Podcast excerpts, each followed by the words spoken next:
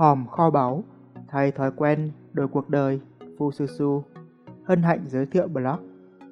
Tiểu thuyết bật đèn, mở cửa ba tầng giấc mơ, đánh thức phù thủy trí nhớ. Anh nói, em là cháu cụ Ngô Tất Tố mà mọi người tin sái cổ đấy. Một anh ở nhà xuất bản Đà Nẵng đã nói, khi nhận bản thảo cuốn tiểu thuyết bật đèn tôi mới gửi. Lúc đó, trí nhớ cá vàng của tôi sực tỉnh. Đúng là hồi xưa, mình có được học một tác phẩm nổi tiếng tên là Tắt đèn của nhà văn Ngô Tất Tố thì phải. Tôi mỉm cười và nhớ lại hành trình hơn 7 năm để cầm được trên tay cuốn tiểu thuyết đầu tay tự hào này. Hành trình ra đời cuốn tiểu thuyết Bật đèn Thực ra ước mơ viết sách được thắp lên trong tôi từ 2008 lúc còn là sinh viên.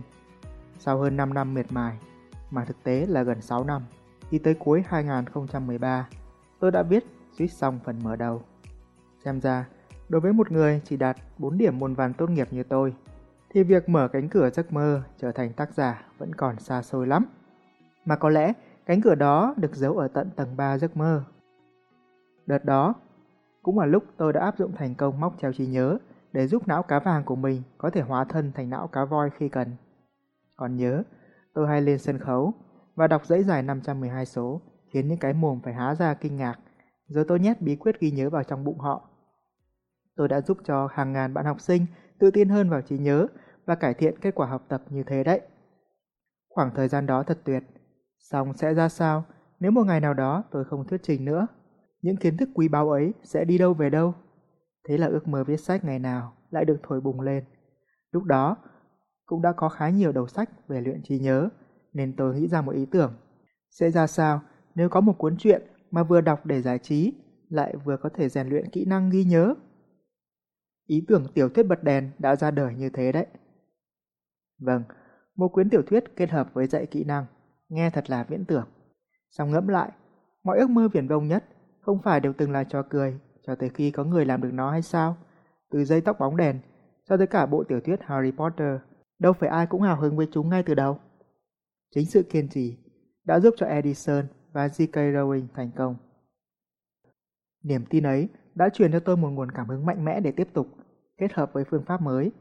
Và chỉ trong 3 tháng đầu năm 2014, tôi đã viết xong bản thảo đầu tiên của cuốn tiểu thuyết Bật đèn, lúc đó dày 400 trang.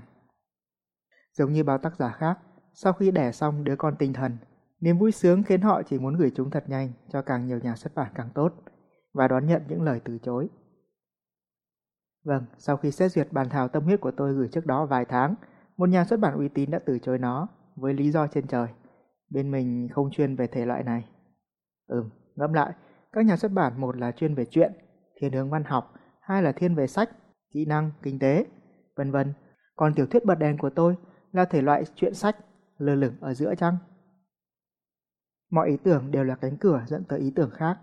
Sau thất bại đầu tiên đó, giống như một cánh cửa trong mơ đã mở ra để đưa tôi về với thực tại. Tôi đã trích một phần nhỏ ý tưởng trong tiểu thuyết bật đèn để tạo ra năm Magician, một cuốn sách tập trung mạnh và rèn luyện kỹ năng ghi nhớ và xuất bản thành công vào cuối năm 2015. Cuốn sách đã nhận được hàng trăm review 5 sao trên Tiki. Từ đó, tôi cũng quyết định sẽ tự xuất bản các sách của mình sau này.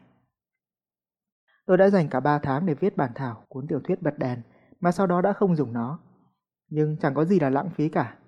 Mỗi ý tưởng đều là một cánh cửa dẫn tới một ý tưởng khác.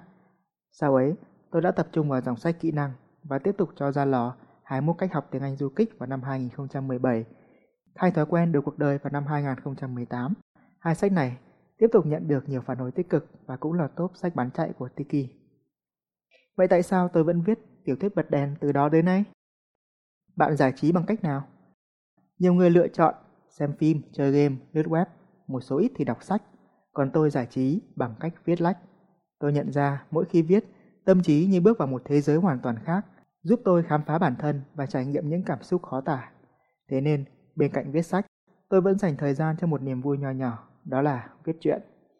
Đó là lý do mà bạn thấy trong bộ năm Magician còn có hai cuốn truyện nhỏ. Năm Magician đánh thức họa sĩ sáng tạo trong bạn, tập hợp 100 câu chuyện thú vị về các con số, rồi năm Magician, con số ảo thuật về những chuyện chưa kể, là những câu chuyện dài hơn về những con số đó, truyền tải các bài học cuộc sống thú vị. Giống như Doraemon ấy nhỉ, có chuyện ngắn chuyện dài. Thật là vui khi có các độc giả cũng thấy thích những câu chuyện tôi viết và mua sách ủng hộ. Bên cạnh đó, một niềm vui âm thầm là khi bạn hoàn tất những thứ mà mình đã khởi đầu. Và tiểu thuyết bật đèn là một trong số đó. Nó là minh chứng cho việc một người tốt nghiệp trung bình vì 4 điểm môn văn như tôi cũng có thể viết sách, không chỉ là sách kỹ năng mà còn là sách văn học. Tiểu thuyết bật đèn có thể nói là một trong những tác phẩm kỳ công nhất tôi dày công tạo dựng. Sau hơn 7 năm hoàn thiện, cuốn tiểu thuyết cũng đã tiến hóa rất nhiều, không chỉ tăng lên gần 600 trang bản thảo, mà nội dung cũng đã được hoàn thiện tương đương với một kịch bản phim. Thật đấy, nếu sau này trở thành đạo diễn, chắc chắn Bật Đèn sẽ là một trong những bộ phim đầu tiên của tôi. Đối với tôi, đây như là một món quà kỷ niệm cho 7 năm sự nghiệp viết sách. Nếu bạn cầm cuốn tiểu thuyết Bật Đèn trên tay và mở ra, nếu bạn vốn yêu thích những câu chuyện, chắc chắn bạn sẽ được hòa mình vào một thế giới vừa lạ vừa quen, những tình huống thú vị có thể khiến bạn bật cười. Để rồi, bạn sẽ được trả lời một câu hỏi bí ẩn mà ngày bé, có lẽ ai cũng từng tự hỏi. Khi ngủ chúng ta đi đâu? Tại sao lại có những giấc mơ? Nội dung chi tiết hơn, bạn nên tự khám phá. Nếu là độc giả thích những kỹ năng Fususu chia sẻ, thì tiểu thuyết bật đèn sẽ giúp bạn hiểu hơn về nguồn gốc của trí nhớ, cách tâm thức hoạt động và quan trọng hơn là cách áp dụng sống động của nhân vật trong truyện để cải thiện trí nhớ, rèn luyện sự tập trung, tránh khỏi cám dỗ, thậm chí có được cả giấc ngủ ngon. Tôi cũng đã từng đọc thử trích đoạn cho các bạn học sinh cấp 2, thậm chí các bạn sinh viên, hầu hết mọi người đều rất tò mò và hứng thú. Đó là lý do tôi lấy hết can đảm để tự xuất bản cuốn sách truyện lơ lửng này và tin rằng nó là một món quà tặng giá trị cho bạn bè và người thân. Mua cuốn tiểu thuyết bật đèn ở đâu? Hiện tại thì tiểu thuyết bật đèn mới được in xong và theo truyền thống tự xuất bản sách của Fususu thì bạn sẽ không thể tìm thấy ở mọi hiệu sách trên toàn quốc. Hơn nữa, với phiên bản sách kỷ niệm này, tôi cũng chỉ in với số lượng giới hạn để dành cho độc giả thân thiết nên chưa có dự định đưa lên Tiki. Hiện tại, cách duy nhất để sở hữu trên tay là bạn đặt trực tiếp ở trên blog fususu.com sẽ được ship tận nơi kèm với quà tặng. Nói chung, những câu chuyện có tác dụng thật tuyệt. Chúng không chỉ khơi gợi hứng thú, kích thích tò mò, mà còn biến các bài học sâu sắc trở nên sinh động, dễ nhớ. Nhờ vậy, kinh nghiệm xương máu của các bậc cha ông đã được lưu truyền qua nhiều thế hệ. Đó là lý do mà trên blog hay trong các sách Fususu đều có những câu chuyện đơn giản mà sâu sắc. Sau nhiều năm biên tập và sáng tạo, tôi đã giải công tạo ra những cuốn sách với các câu chuyện hài hước sinh động, giúp truyền tải những bài học thú vị.